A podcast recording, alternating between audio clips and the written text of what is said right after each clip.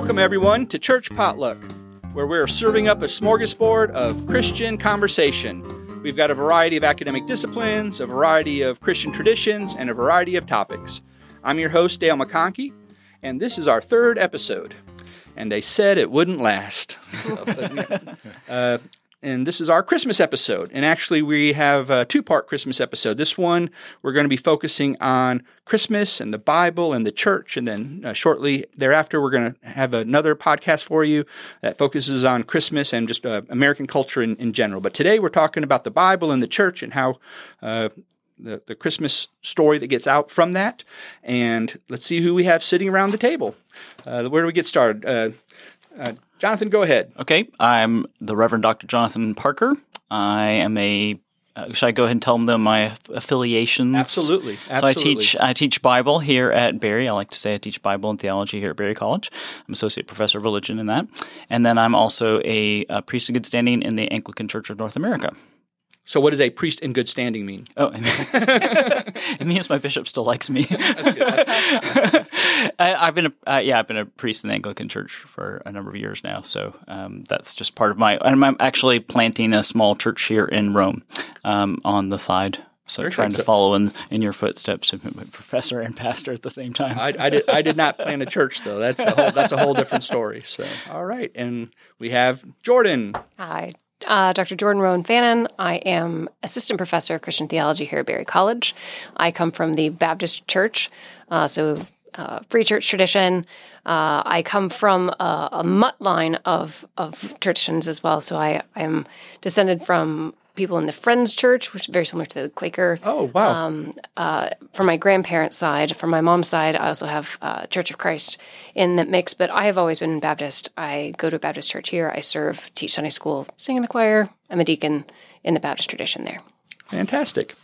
And last and certainly not least, we have Michael. Hi. Yeah. I'm Michael Papazian, professor of philosophy here, and my tradition is we're actually called the Armenian Apostolic Church, but sometimes Armenian Orthodox.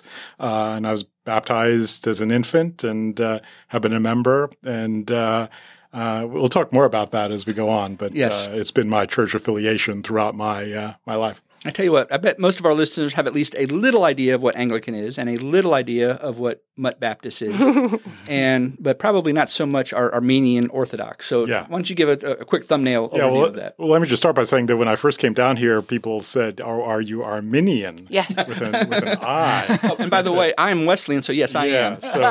So Dale is Arminian, but we are Armenian with an E, and that's a country that today is bordered by Iran, Turkey, the other Georgia, the Republic of Georgia, and Azerbaijan. So it's a landlocked country, but it's an ancient country, and it's actually, as we like to say, the first Christian nation in the world because it was the official church. The church was recognized officially in 301 A.D. So that goes back a long time, even before Rome. Constantine, yes. Right, Constantine, that was a few years later. So we beat Rome. The other Rome. Christian. So it's a tradition that's ancient. The church, it's often called Orthodox, but we have to be a little bit careful here because we're not aligned with the Eastern Orthodox, not with the Greeks or the Russians. We belong to what nowadays people call the Oriental Orthodox Church. And these are churches that actually broke off from the other Orthodox churches very early on, 5th and 6th century. So although we're very similar in terms of our liturgical traditions and our theology with the other Eastern churches, we actually are kind of a little bit different. All right. And for those of you who were intrigued by that, we're planning on going deep into the weeds on that at the end of the podcast. So, but for to get us started here, let's just share personal experience from our past, or a good experience, a good memory that we have either in childhood or even now today that from your Christmas experiences. What's a memory that the church helped form for Christmas for you? Anybody? We can go in the same order. We can go in the same order. Well, it's kind of interesting because I was actually – you were talking about your family background, and I was actually raised in a charismatic independent church, sort of Pentecostal style word of faith background. So that's actually my upbringing. Wow. Yeah. So it's funny because, you know, feast days aren't officially things, but you don't get away from Easter and Christmas very easily. And so there was a lot of excitement around Christmas, and there would always be special services, even – 2 or 3 services on Christmas Eve. The church I grew up in grew to be my dad was associate pastor, grew to be about 4,000 members, which isn't very much in North Texas, North Dallas, because you got 20,000 member churches across town. So, you know, I still think that sounds pretty large. Though. A 4,000 member church. My church has 35 on a good Sunday. Yeah, I know. But that's the weirdness that is Dallas, Texas. It's just that's 35, not 3,500. So I think, you know, spiritually it was always – it felt special. It felt like a special time. But it always felt a little anticlimactic in some ways because you'd have like special kids singing. But I always felt like there was more there than really I got to. So for me now, when I came into the Anglican Church, there is nothing better than dimming the lights and everyone holding – real fire candles in your hands across, you know, actual candlelit congregation where every family holds a candle and across the congregation and just feel this, you feel the warmth and the glow of a Christmas Eve service. I mean, that just the moment of singing hymns with candles all around you, Holy Night, Holy Night's probably my favorite song. And that's just, my heart is sailing, you know, only Easter can beat that. So that's awesome. Awesome. Thank you. Jordan?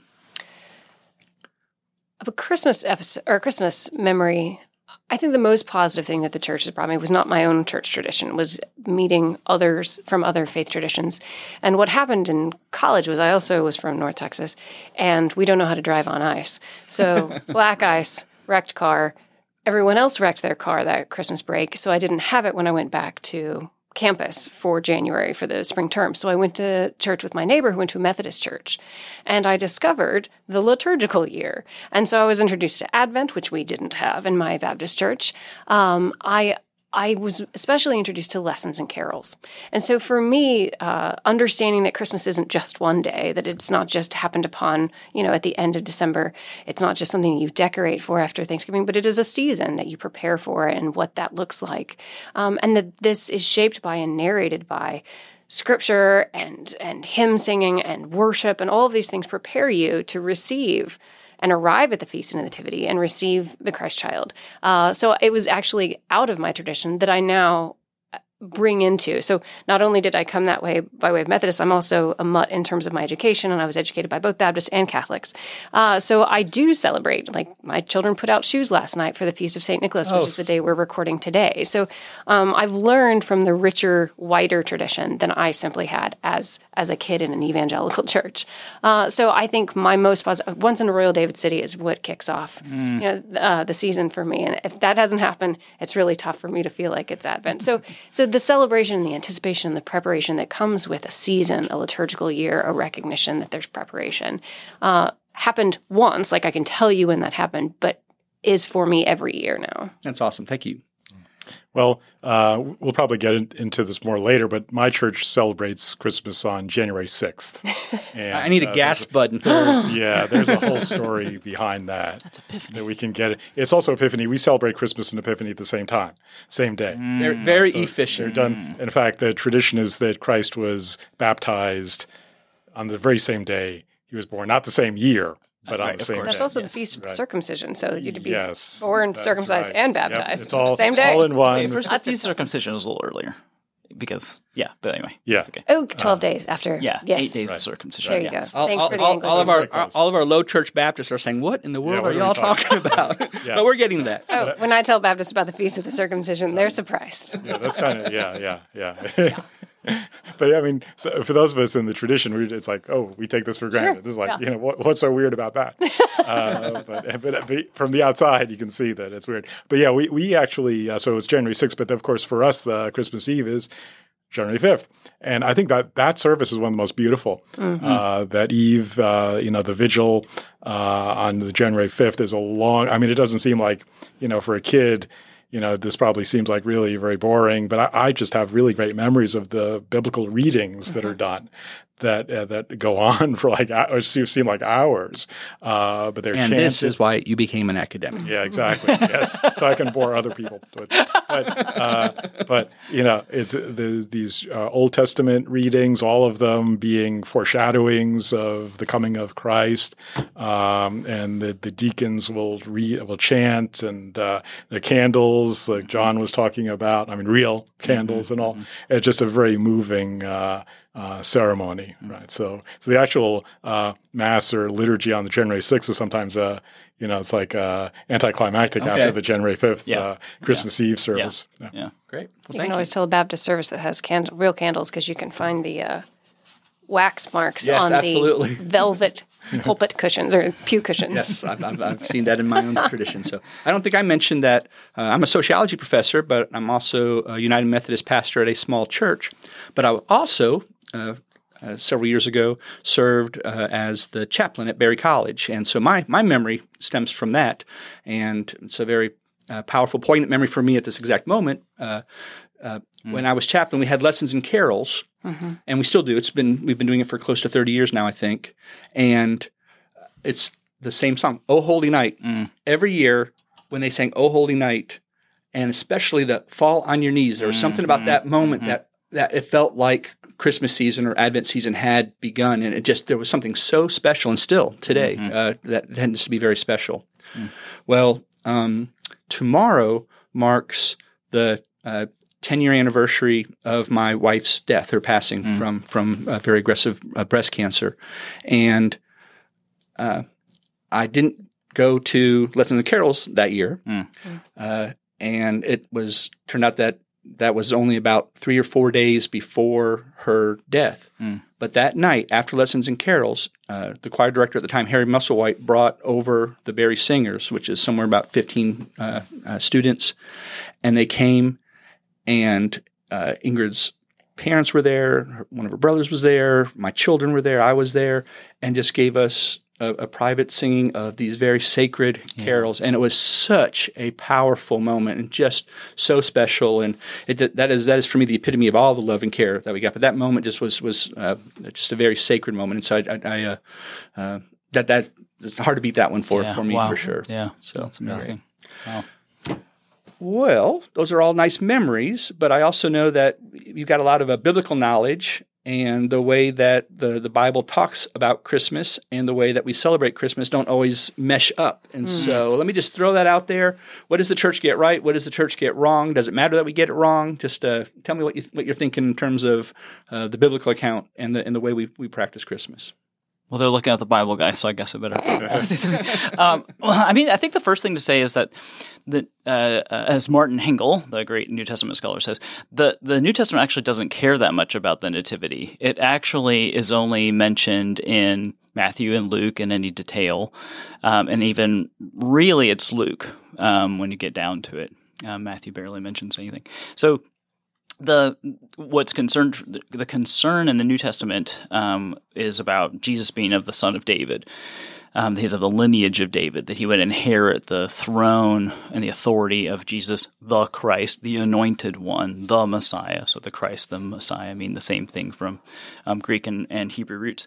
And that actually becomes the focal point. He is born of a woman, so he is in the incarnation, the sense of him being God and man. That's clear, although, of course, scholars argue about this, but I think Philippians 2 is pretty clear about it. And so those are already in Paul. And then when Mark gets into it, which we think is probably the earliest gospel, Mark really sees the beginning of the gospel as the beginning of Jesus' ministry, and he just passes right over nativity. There's nothing much there. You do get some about his family. You get about him being the son of Mary, and its emphasis on Mary. Joseph is not mentioned in Mark. You get his family, and there's some. We can get into some of the why Mary questions, and so then it's Luke and Matthew.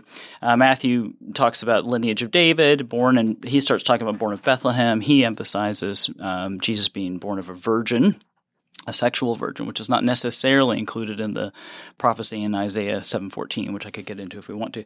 But he moves on quickly to talking about the Magi, who are probably from 2 years later, hence the Feast of Epiphany on January 6th. But it's Luke who spends a lot of time talking about the birth narrative and details about Mary and Elizabeth and those types of things. So some of that gets conflated. The Matthew and the traditional thing that happens is Matthew and Luke's accounts get conflated.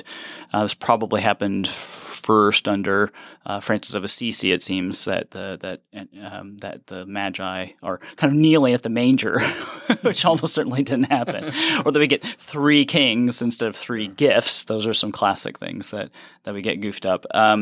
But there's other details, but maybe that gets us rolling, and I'll step back. I just add that for the in the East, the Magi are not even really part of the Epiphany.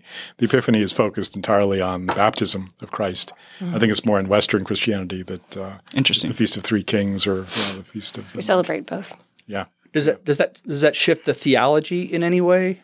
It's interesting. I'd never really thought about that, but that there probably is a difference. There's just much more of an emphasis on Christ and the baptism as an important event. I would say that both of those emphasize the rulership of Jesus, because the voice from heaven says, "This is my beloved Son with whom I am well pleased."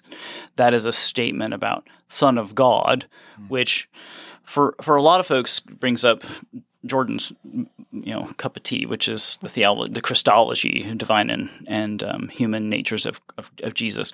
But in a biblical frame, Son of God immediately brings up the 2 Samuel 7 promise that the Son of God is the Davidic Messiah, that he's in the line of David. And so the statement from heaven is Son of God, and then the Magi are coming and bowing before him because they've recognized he is the He's the king. So there's both of those are kingship metaphors, I think. Yeah.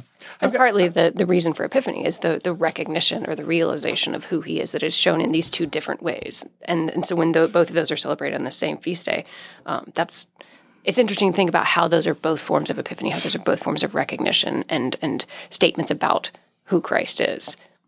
Great. Just a real quick, I don't know if it's a practical question, but if they focus on Jesus being baptized as an infant, then how does your tradition understand Jesus being baptized in the Jordan? Oh, you're saying, he's not baptized as an infant. Okay, so yeah. I should have clarified that. Oh, the baptism, when I said that he's baptized on the same day, I mean different years, like 30 years later. Oh, okay. But it's the exact same day, January 6th. Okay. Right. That's the way they read Scripture anyway. I've read Armenian theologians who say, look, the Gospel is clear. He was baptized on the same day, 30 years later.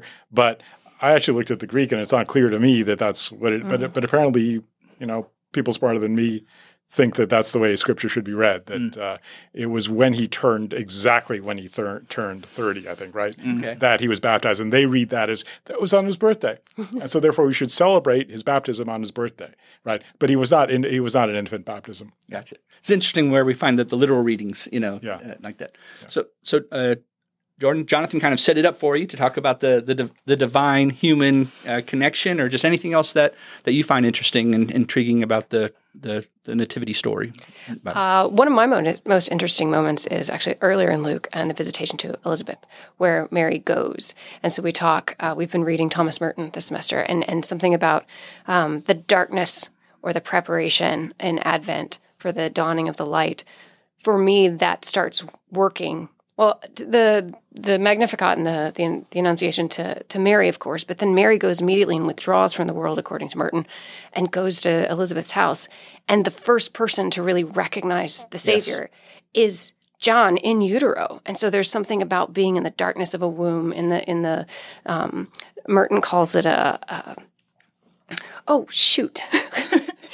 when they built the anchorite, it's an anchor hold, right, essentially, for this baby. And so the babe, the one in the darkness in the womb, becomes the teacher to the rest of us. Like a silent cleft, as it were. So the world-wise people who can see, who can hear, did not recognize, and the one who was in darkness was recognizing. And I'm thinking a lot about this because there's a woman named Cole Arthur Riley, and she has a recent book called This Here Flesh, but she also is on social media under Black Liturgies and This Here, at Black Liturgies. And she talks about looking at how we talk about darkness and light during Advent and how that can it reinscribes some racial expectations and prejudices that we have of the goodness of light and the lack of goodness of darkness. And so she's been reorienting my thinking about the goodness of darkness, the goodness of that place of being in the unknown, in the ready, in the preparation to receive the very good news of the God-man that first came to us, you know, through this young woman of no standing, and then the first recognition, the first evangelical moment, as I call it, is John when he gets it, you know. So that's just one of the things that I like to ask my students to think about, and that happens even before the Nativity. Yeah.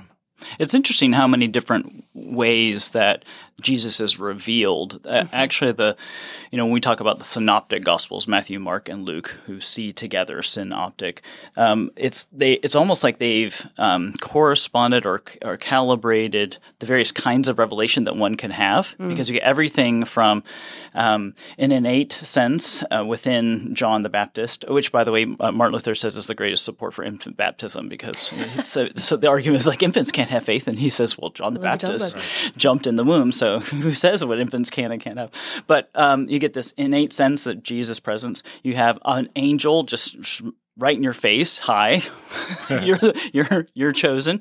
But then you have the Magi who have to study the stars and likely studied the constellations from the east to know when the king star likely was moving around a house of Judah. So they would have been just noticing very careful changes in the stars.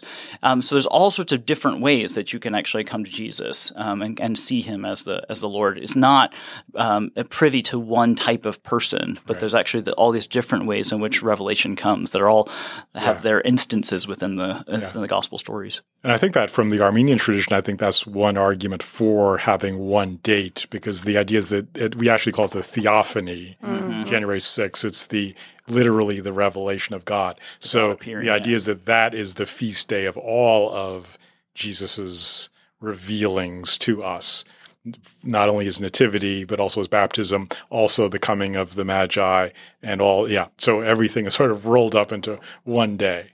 Yeah. Great. I want to give a shout out to one of our friends and colleagues, Matthew Lee, for this question. Actually, I'm combining a couple of his questions, but there's some aspects of the biblical accounts that scholars debate over.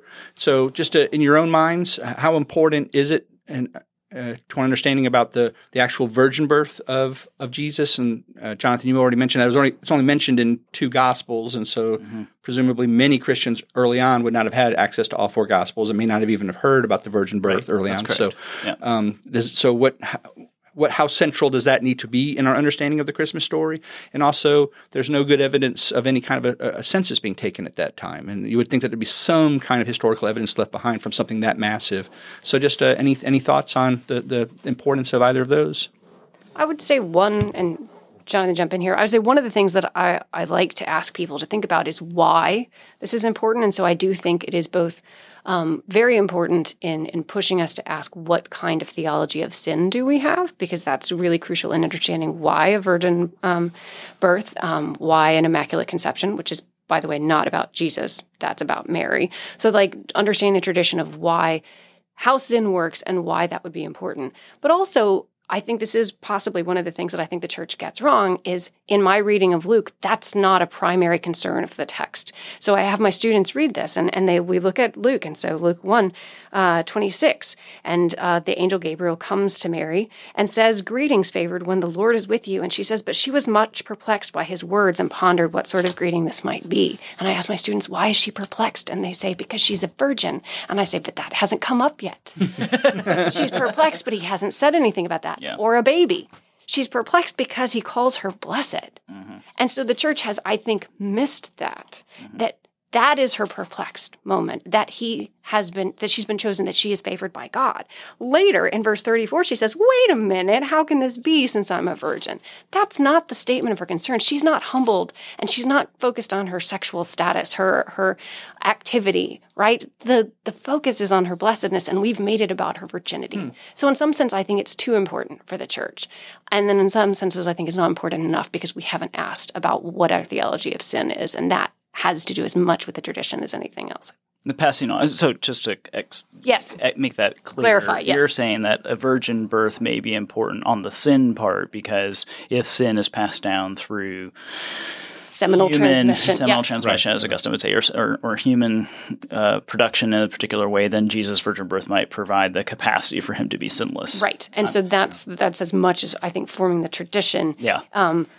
In the background, but not explicitly stated. Yeah. I mean, I would have some theological questions about sin being passed down. And that's something else. Sure, absolutely. I'm not sure that's the right way. And as you mentioned, that's Augustinian, so it doesn't really affect the Eastern theology as much. Right. So it is more of a Western idea. I don't think I don't think the East has sort of focused as much on sin there. Mm. Yeah, that's right. And we could get into Maximus on that. But and it's interesting, actually, bringing in something semi-controversial but interesting from New Testament scholarship. Andrew Lincoln has recently argued in a book that the virgin birth is actually kind of a problem for redemption because – this is interesting. He says, if on our account, in order to be fully human, we need to have chromosomal DNA from two separate parents, then if Jesus is a virgin – born of a virgin – chromosomally, wouldn't that make him basically a clone of Mary and therefore different from us to a degree that makes him not really fully human, which is exactly the opposite of what we claim theologically about the nature of the humanness of Jesus. So he would actually argue that the virgin birth is a trope, a historically constructed trope. We were talking about I was in good standing with my bishop earlier. I might be in trouble on this one. But it's an interesting question about like how you understand. He says I think the main theological point is that virgin births were not actually that unusual in ancient mythologies. I mean, Romulus and Remus had a virgin birth. There's a god Attis that's a virgin birth. That actually wouldn't have struck them. Even incarnation, as it were, like gods taking human forms, didn't strike them as so odd. What might have been more striking is actually the death on the cross and that the taking on a slave death and then you honoring a slave death as though he were a king.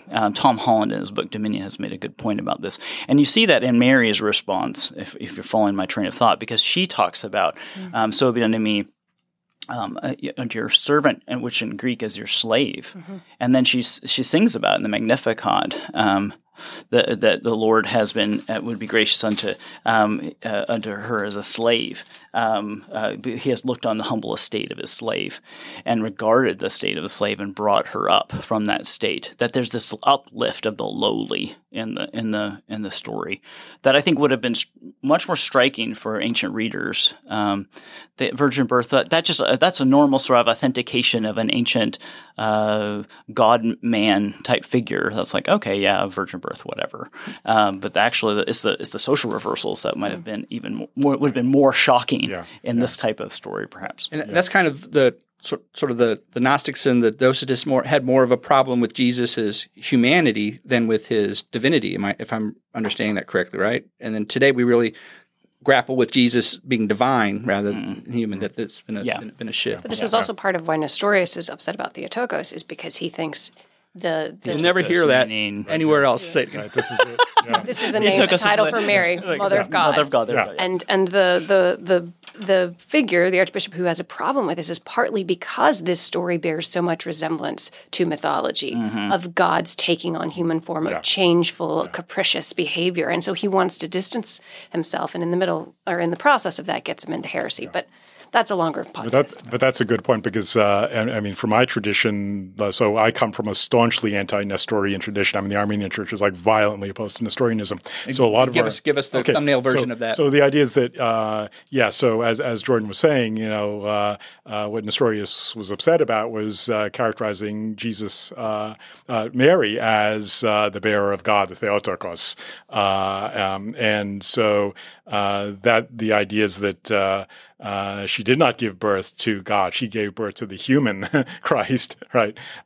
Whereas we, in the Armenian tradition, we believe that there is this very – I mean, we can get into the issues later about Chalcedon, but there is this very, very strong hypostatic union where anything true of the divinity is true of the humanity. So if you are the mother of the human Christ, you must be the mother of God too. Right, and so Christotokos he was fine with, but not Mother of God. And part of it is because he didn't want things being attributed to God that were too human. And this trope, this resemblance of this story to other ancient myths is part of what's informing his probably well-intentioned but really wrongly headed objections. So, but so for us around the table, we all want to affirm that which is not assumed is not redeemed. Mm-hmm. That which is our human. It's our gritty humanness, mm-hmm. as you like to say. Jesus came from Mary's placenta, or something like that, right, Jordan? Yeah, I usually get in trouble for talking about placentas. I don't know about Mary, but I mean that's the grittiness of that. We would say that's exactly the point. It's human. It's biological. It's us. It's matter. It's dirty. It's It doesn't stop with the womb. There's all these controversies later about images of Mary nursing. If he were truly human, he would have not just been human at birth, but nurtured and raised as a human who grows and needs nourishment. And anyway, right. So my tradition loves this. I mean, we want the grittiness. So we're that's what I meant by anti-Nestorian. That's a better way of putting it. Is so anti-Nestorian? We are pro gritty. We are pro gritty. All right, all right. So pro gritty and hypostatic union. Well, let's take a break from this very heady stuff that we've been talking about and make it a little bit lighter. And you are going to instruct me as scholars about what I should be doing in my church, right? So what is your advice to put all of this kind of stuff into practice? So we're going to do a little game, little rapid fire. Okay. And I stole this from Stephen Colbert, but this is going to be Yahweh or no way. All right? And so I'm going to bring up a topic and just very briefly you got to tell me Yahweh or no way. And then I don't like to pronounce the divine name, but that's okay. Yeah, we could do something else. I'll say that's okay. All right. Go ahead. Draw the tetragrammaton on the table. Yeah. So, imagine if you don't like it, especially in a game like this. I know. Probably not various. So, answer it however you'd like, feel comfortable with. So let's start off with putting the nativity scene up with the wise men. Yahweh or no way. No way. I'm following a Facebook group right now that is traveling, all of them, in the little Playmobil characters. It's a Playmobil nativity and is moving them every day and thinking about their journey. And so I think, yes, as part of the nativity scene, but also then engage with them and think about that process. So yes, across the room? Yes, no. Okay. So yes, very much part of your interaction with the nativity scene, but not proximate yet. Gotcha. Thank you. Yes, because I think it's part of it's a tradition. It's all together, right? Yeah, it just puts it all. Yeah.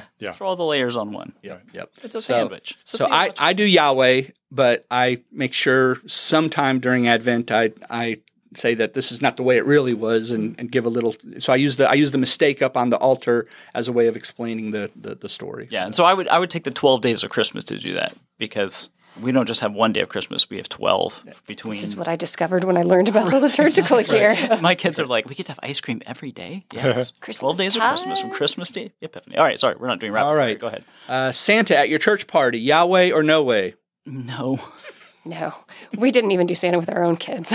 No, unless it's Saint Nicholas. Which is the feast day. And that's Saint Nicholas. Yeah. Saint Nicholas. So I did not want to disrupt things at the church, and so we do some Santa. So it's Yahweh for me, but again, I use that as instruction, and I try to incorporate St. Nicholas as the understanding. But can I rant for a second? You may rant. This is exactly St. Nicholas of Myra, as we know the story, is actually the very reverse of Santa Claus. So what all I understand magic of Christmas sparkle in the kids' eye, but most of the time that sparkle is greed. They want presents. And the only reason you let a fat guy in your house that you don't know is because he brings presents, right? Yeah. So that's the allure of Santa, and I understand that that's magical. But St. Nicholas of Myra, at least as far as we know, is all about radical generosity and unlabeled, right? The anonymous. So the story goes that he has a neighbor with three young daughters who are coming of age and don't have dowries. And so if you don't have a dowry, you're probably going to end up in labor and possibly prostitution. So in order to save his neighbor that he knows, and he knows their financial circumstances, and he knows who they are, he anonymously delivers money in through the window or through the chimney. And when you are wringing out your unmentionables, they were on the fireplace drying, and so it comes in or lands in the shoe through the window. There's a couple versions of this. And he does this for the second daughter and the third daughter. They're getting wise to it, and so they realize and they catch him. But it's all about proximity to neighbor, knowledge of neighbor, love of neighbor, radical generosity without... Yes, absolutely. Gift to the poor without recognition or the need for the generous, the grateful poor. And so there's beautiful traditions in that. So I love St. Nicholas of Myra. I think Santa's an opposite of that, right? All right. So we're going to talk about this in our next episode, more the cultural aspects. But just very quick, if you want to share. So how do you deal with culture of Santa when you have young children and you're not teaching them that, and yet all the other kids are around? So how have you all dealt with that? We introduced St. Nicholas early. We do the shoes in the celebration, so early, December 6th, you get presents. So that's part of it. But they know so early. One year, my daughter had a bronchial thing, and so we go into this medical supply company, and Santa's on the wall, and she goes, "Oh, Santa." I mean, we'd never once discussed it. She knows who this guy is, right? And so there's the sense in which I tried to talk about how every family has their own traditions, and that's great. And we're never taking that away from a family. But Santa's actually a less fun version of, look, St. Nicholas. And so I would tell her the beautiful story, and I would encourage them. And so we could then, and this sort of defeats the purpose of the anonymous, but we celebrate St. Nicholas by offering anonymous generosity as a family, and the children get to choose what we do that year. And that's have to do it for our neighbors, for a known need, anonymously, and they then become the givers and the generous ones. And so they emulate St. Nicholas instead of receive from Santa Claus. And I think that just puts you in a different perspective about the season. Jordan? Yes. You get the applause button for that. Woo! That was awesome. I love that. So, all right, last rapid fire question. Mary, did you know? Oh, gosh, it was on the radio on the way here. I was Yahweh or no way? No way. It was on my drive here. It was. I really don't know the song very much. I'm not tuned in. It's a dude standing up asking Mary if she understood who Jesus was. And the answer is yes. She told us, right? So you read the Magnificat. She is the first to not just understand but to articulate. So I'm gonna say no. This is a great ecumenical moment because I think we all agree, right? Yeah. It flies in the face of the Magnificat, which is scripture. So any song that goes again. I mean, it may be a good melody, I think. But it further diminishes her role, making her just a virgin, right? Making the blessedness just about her sexual nature. She's a passive vessel. Yes, almost. And so then she becomes the questioner, or the questionee, do you know? And she's like, remember how I taught you that stuff? Yeah. So in that sense, I think it's unbiblical. Can I just kind of throw in another Bible nerd point? Mm-hmm. One of the scholarly possibilities for why Mary gets mentioned so much and not Joseph. Well, one of them is that maybe he died early, and that's actually probably that Joseph dies in early childhood, and that's why he's not mentioned later. But also because Mary's lineage is actually almost as significant as Joseph's. Obviously, Jesus inherits the lineage of David through Joseph, and that's critical for Jesus being born in Bethlehem, which we actually haven't – I don't know if we've said that yet, but Jesus was born in Bethlehem, David's hometown of the lineage of David. But other than that, Mary comes from a priestly family because she's the cousin of Elizabeth, and Luke is very specific to say that Zechariah and Elizabeth are both of a priestly family. And so for her to be from a priestly family is actually probably an elevated a position and respectable sort of family line to be connected to in that time period. And so her family line, her specialness is also included. Jesus comes from on kind of this unique priest-king thing that's going on there. She was dedicated to the temple at 3:2, according to the Protoevangelion. I was not going to. So, I mean, in my tradition, we even though it's not canonical, it's not part of the Bible. We have an Armenian infancy gospel, which is very similar to the Protoevangelion of James, which tells the story that's left out of the gospel.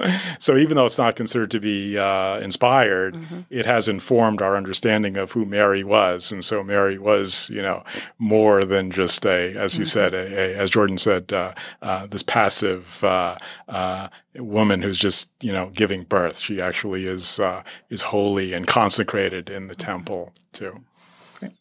Well, let's spend a little moment talking about each of our various traditions that we come from, and I want to kind of start off with the idea that lots of people listening to this, all of us have some kind of liturgical tradition where we celebrate Advent and the church calendar. But there are many Christians who don't. And you talked about how you growing up, my wife and I remember visiting a Baptist church. It was either the Sunday before or 2 Sundays before Christmas. And I was just shocked, having grown up in a liturgical church all year long, that other than one comment during the announcements about some kind of Christmas event, that sermon, that worship service, the songs that were sung could have been done in July just as easily as December. There was just nothing in that worship service to indicate that Christmas was here or anticipated. So, and that was just surprising to me. And having grown up liturgically, a little bit sad. So, but I can see where people who are non-denominational or low church or Baptist, would say none of this stuff is in the Bible. This is all just makey-uppy stuff from the church. It doesn't seem biblical. It seems added on, man-made. Mm-hmm. So how would you all respond to that, or talk about how your traditions, any particular tradition that you think is very important for us in our Christian walk, in our relationship to God? Just open it up to you all. Yeah, I mean, I think for me, it's interesting because I can compare how I was raised with how I raised my own kids. And I mean, I think on the one side, not doing the liturgical calendar gives you a kind of focus on the Holy Spirit, on the movement of God, the daily life, and focus of the Lord. And you don't get wrapped up in things that are perhaps distracting from God. I mean, it's possible so that would be how I thought about it growing up, that I wanted to focus on Jesus. What I think, but it's going to be hard for me not to be opinionated about this. I mean, I want to give full weight to that, but also I think looking back, I think that there was a vacuum then, and that what was happening around Christmas was all commercial, and there was no sanctification of that. That's a good point. Nature abhors a vacuum. Yeah, right. That's commercials, like it's the whole part about Santa Claus. So you didn't see through the commercialism. You got caught up in it because there was nothing else to counter it. Whereas for me now, I teach Advent as I think we're just not.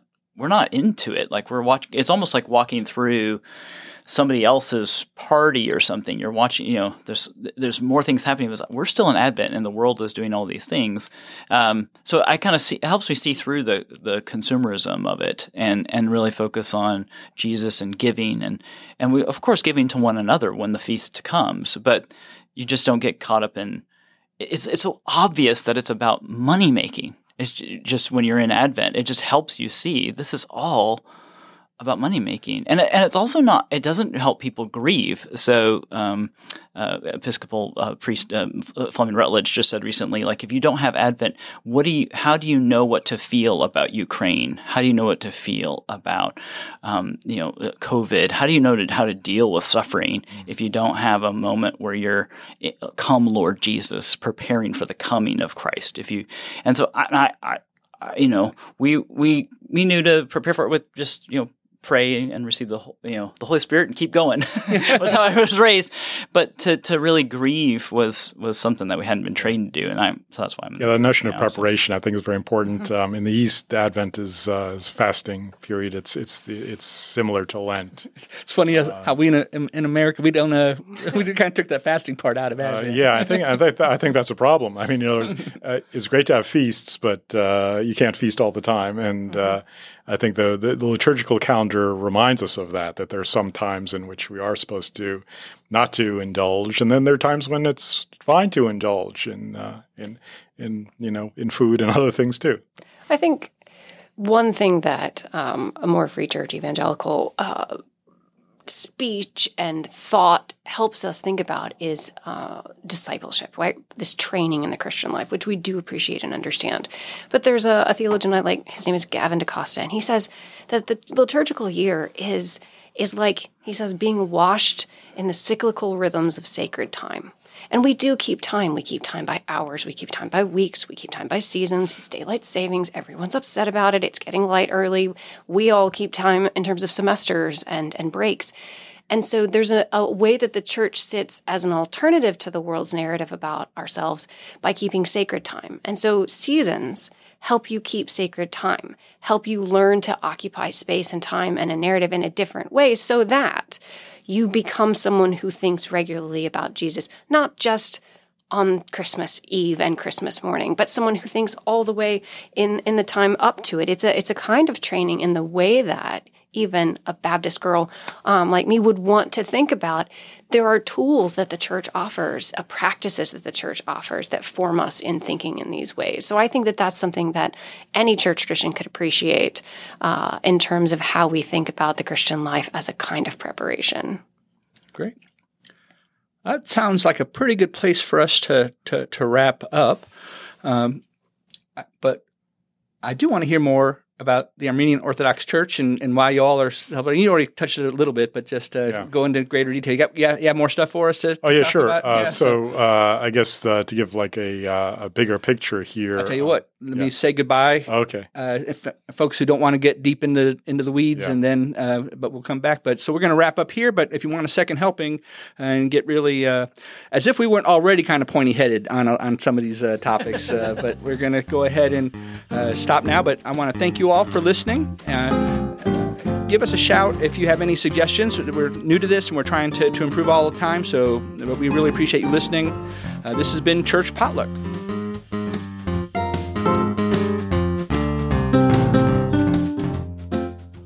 All right, well, we're back. That was a 4-second break, something like that. You rested and refreshed? Oh, I'm ready to go. All right. Well, give us Armenian Orthodoxy. It's not even Armenian Orthodoxy, right? Well, that's part of the problem too, because I've been talking about the East, Eastern Christianity, but it's not monolithic. There's not one. Just as in the West, there's a lot of diversity among Christians and different denominations. You have the same situation in the East as well. It's just that we tend not to be as focused on it here, in other parts of the country where there aren't that many Eastern Christians.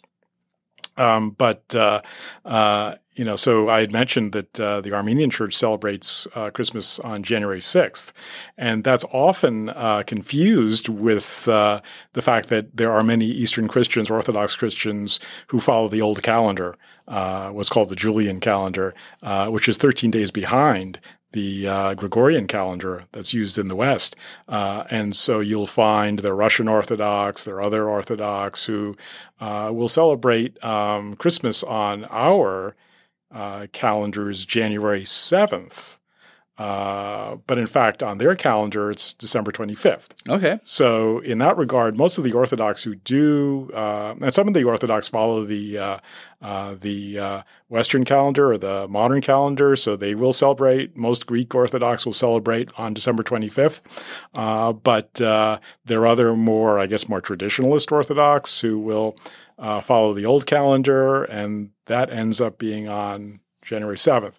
The Armenians are not celebrating January 6th due to using a different calendar, because the Armenian Church actually uses the Western calendar. And we celebrate Easter with the West, not with the East, which is another odd thing too. The Armenian Church is like all over the place. It's in some respects we are more like the Western Church, in other respects we're more like the Eastern Church. It's a maverick. I like to think of ourselves as a microcosm of the universal church. There you go.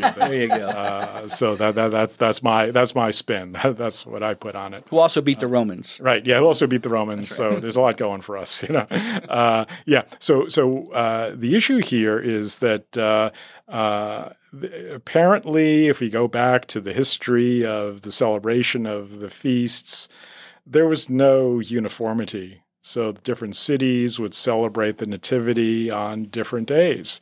And some parts of the church decided on December 25th.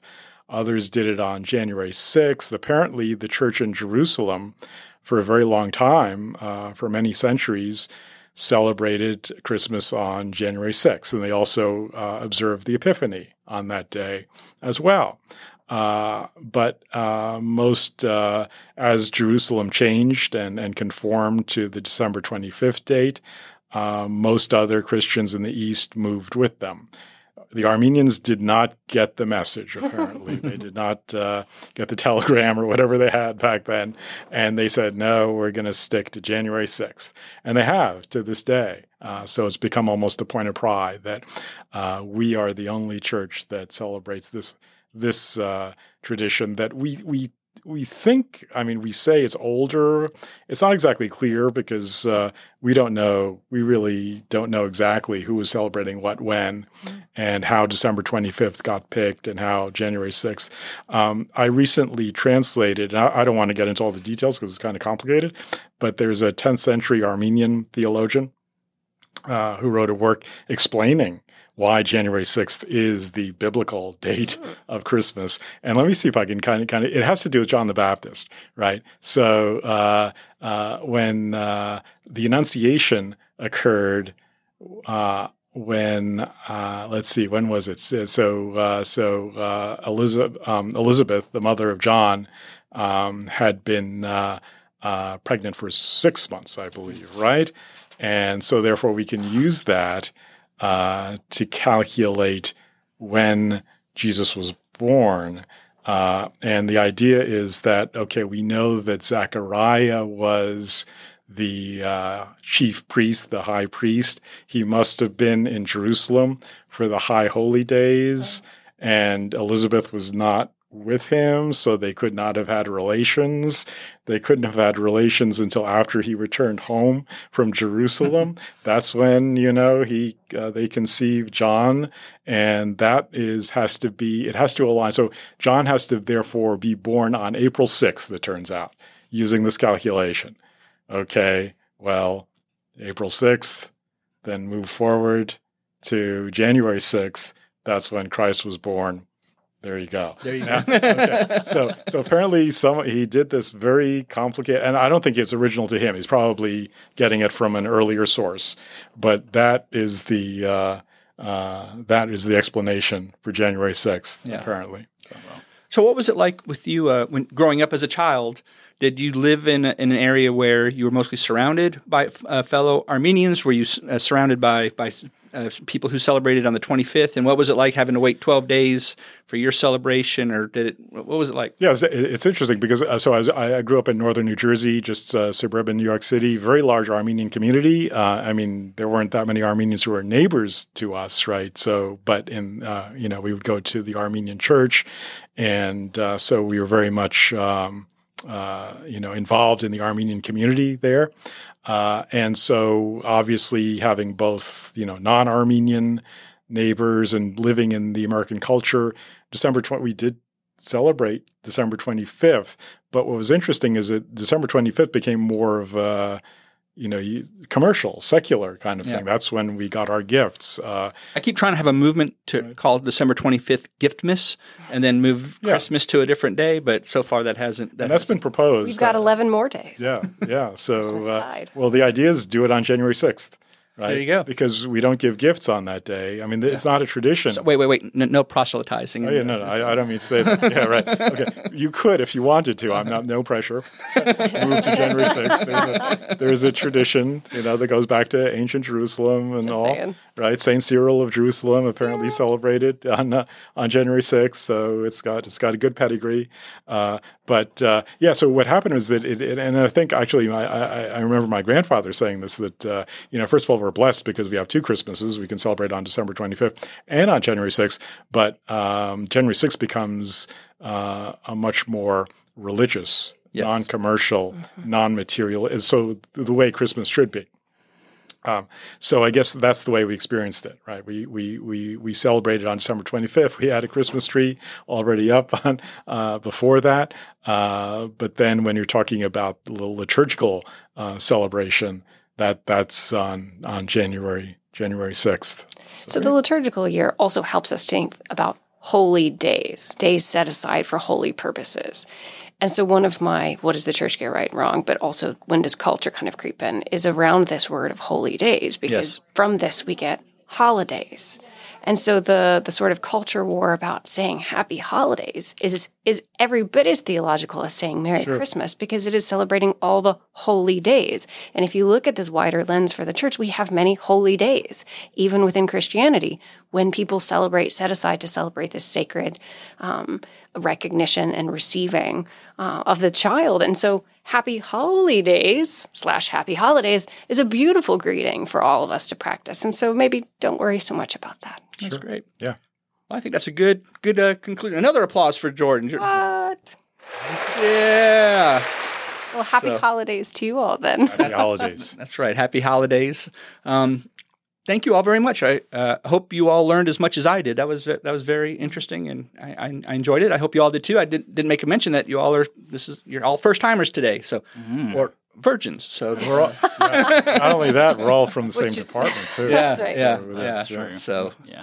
But anyway, thank you all very much. That was very interesting, and thank you to our listeners again. And we will go ahead and sign out. Happy holidays, Merry Christmas, and I hope that you come back and listen to our next podcast as well, where we'll be talking more about just Christmas and in the culture at large. So this has been Church Potluck. Thank you.